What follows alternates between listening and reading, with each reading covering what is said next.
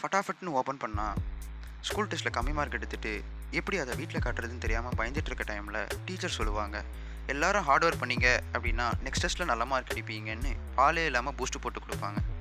அவங்க சொன்னதை காதலை கேட்டு தலையில் ஏற்றி கண்ணில் வெறியோடு வீட்டுக்கு வந்து ஒரு அரை மணி நேரம் ஃபோனை நோண்டிட்டு படிக்கலாம் அப்படின்னு ஒரு பிளானை போட்டு இன்ஸ்டாக்குள்ளே போனால் ஒரு போஸ்ட் வரும்.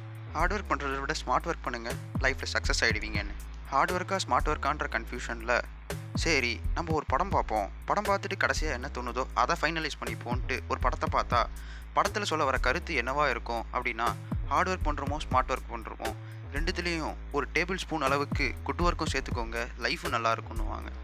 இதெல்லாம் கேட்ட உடனே நீங்களும் எல்லாம் ஒரு கோடி கண்டஷன் மாதிரி எந்த ஆப்ஷன் தட்டுறதுன்னே தெரியாமல் காற்று போன லேஸ் பாக்கெட் மாதிரி சப்புன்னு உட்காந்துருக்க டைமில் கதைக்குள்ளே இன்னொரு கதை சொல்கிறேன் கேளுங்க. ஒரு ஊரில் ஒரு விவசாயி இல்லை நிறையா விவசாயி இருந்தாங்க. அந்த நிறையா விவசாயியில் ஒரு விவசாயி ரொம்ப நல்ல விவசாயி. அவர் ஒரு மாந்தோப்பு வச்சுருக்காரு. அந்த மாந்தோப்பில் இருக்க மாம்பழம்லாம் சாதாரண மாம்பழம் இல்லை அரிய வகை அல்ஃபோன்சா மாம்பழம். நல்லா ஸ்வீட்டாக இருக்குமே அந்த மாம்பழம். ஆனால் அந்த மாம்பழத்தை அவர் வவாலுங்க கிட்டேருந்து காப்பாற்றணும் ஏன்னா ராவோட ராவா வந்த இந்த வவாலுங்க ஒன்றும் பாதியமாக பழத்தை கடிச்சு கீழே துப்பிட்டு போயிடுதுங்க. இந்த பழம்லாம் இதனால் இவருக்கு நஷ்டமாகுதுன்னு சொல்லிட்டு அவரே களத்தில் குதிச்சிடுறாரு. டெய்லி நைட்டு கண்முழிச்சு தூங்காமல் அந்த கொசுக்கடியில் சவுண்டு ஏற்படுத்தி அந்த வவாலுங்களை துரத்துறாரு. அது மட்டும் இல்லாமல் கையில் ஒரு கொசு பேட்டை வச்சுக்கிட்டு தண்ணியை காப்பாற்றிக்கிட்டு ஒரு மாஸ்க் போடாத பேட்மேனாக வேலை செய்கிறாரு இவரோட இந்த கடும் உழைப்பினால நிறையா பழங்களை இவர் காப்பாற்றினதுனால இவர்கிட்ட இப்போ நிறையா பழங்கள் இருக்குது எல்லா மாம்பழத்தையும் தானே நேரடியாக கொள்முதல் பண்ணலான்ட்டு சந்தைக்கு போகிறாரு சந்தைக்கு போன இவர் நம்ம கொஞ்சம் நியாயமான விலையில் பழங்களை விற்கலான்னு சொல்லிட்டு ரூபாய் நாற்பத்தஞ்சை பழங்களுக்கு ரேட்டாக ஃபிக்ஸ் பண்ணி அன்னைக்கு நாளை ஸ்டார்ட் பண்ணுறாரு ஆனால் இவர் நினச்சது ஒன்று நடந்தது ஒன்று கதையாக அன்றைக்கி வந்த கஸ்டமர்ஸ் எல்லாமே ஒரு ரூபா அஞ்சு ரூபா பத்து ரூபான்னு கம்மி பண்ணி கேட்டதுனால இவருக்கு பெருசாக அன்றைக்கி வியாபாரமே நடக்கலை. என்னடா இது? நம்மளே கம்மி ரேட்டில் தான் விற்கிறோம் ஆனால் வரவங்க எல்லாம் அதுலேயும் கம்மி பண்ணி கேட்குறாங்களேன்னு யோசிச்சுட்டு இருக்க அந்த கனப்பொழுதில் இவருக்கு ஒரு யோசனை சிக்குது. மறுநாள் சந்தைக்கு போகிறாரு கடையை போடுறாரு. அல்ஃபோன்ஸா எம்ஆர்பி நாற்பத்தொம்போது ரூபான்னு போர்டையும் எழுதி வைக்கிறாரு. இவர் மனக்கணக்கு படி பார்த்தா வர கஸ்டமர்ஸ்லாம் ஒரு நாலு ரூபா அஞ்சு ரூபான்னு கம்மி பண்ணி கேட்பாங்க. எப்படி பார்த்தாலும் நேத்தி வச்சா நம்ம வெளியில் பழத்தை வித்துடலாம் அப்படின்ட்டு யோசிக்கிறார். அதே மாதிரி ஒரு ஆள் ஒருத்தர் வராரு.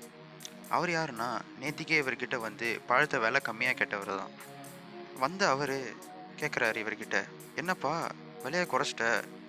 நேத்தி ஐம்பத்தஞ்சு ரூபான்னு விற்ற நான் ஐம்பது ரூபாய்க்கு கேட்டேன் நீ கட்டுப்படையாவதுன்னு சொன்னேன் இன்னைக்கு எப்படிப்பா விலையை குறைச்சிட்ட? அப்படின்னு கேட்குறாரு. நம்பாளுக்கு ஒன்றுமே புரியல. என்னடா இவர் தனியாக பேசிக்கிட்டு இருக்காரு? நம்ம நேற்று நாற்பத்தஞ்சு ரூபா தானே வச்சோம். ஒன்றுமே புரியலையே அப்படின்னு நிற்கிறாரு உடனே அந்த கஸ்டமரு உங்ககிட்ட இருக்க எல்லா மூட்டையும் நானே வாங்கிக்கிறேன்ப்பா. நான் ஒரு ஜூஸ் ஃபேக்ட்ரி தான் வச்சுருக்கேன். கரெக்டான ஆளை தான் தேடிக்கிட்டு இருந்தேன். நீ கிடச்சிட்ட இனிமேல் நம்ம டேரெக்டாகவே லிங்க் வச்சுக்கலாம் அப்படின்னு சொல்கிறாரு நம்பால் சந்தோஷத்தில் நிற்கிற இந்த தருணத்தில் உங்களுக்கு ஒரு டவுட் வரும். ஏதோ ஹார்ட் ஒர்க்கு ஸ்மார்ட் ஒர்க்குன்னு ஆரம்பித்த இந்த கதை ஏன்டா இங்கே வந்து நிற்கிதுன்ட்டு இருங்க. மாரல் ஆஃப் த ஸ்டோரி சொல்கிறேன் உங்களுக்கே புரியும். அந்த விவசாயி மாதிரி தான் நம்ம எல்லாருமே. ஹார்ட் ஒர்க்கை கண்டிப்பாக பண்ணணும். ஆனால் நம்ம பண்ணுற ஹார்ட் ஒர்க் யார் கண்ணுக்குமே தெரியாது. எப்படி அவர் கண் முழிச்சு நைட்டெல்லாம் அந்த வவ்வாலை விரட்டினது யார் கண்ணுக்குமே தெரியலையோ அந்த மாதிரி தான். அதே மாதிரி தான் குட் ஒர்க்கும் யார் கண்ணுக்குமே தெரியாது. எப்படி அவர் பழங்களை கம்மி ரேட்டில் விற்கலாம்னு நினச்சது தெரியலையோ அதே மாதிரி தான். அடுத்து ஸ்மார்ட் ஒர்க் அது கூட பெருசாக வெளில தெரியாது. யாராச்சும் சொன்னால் தெரியலாம்.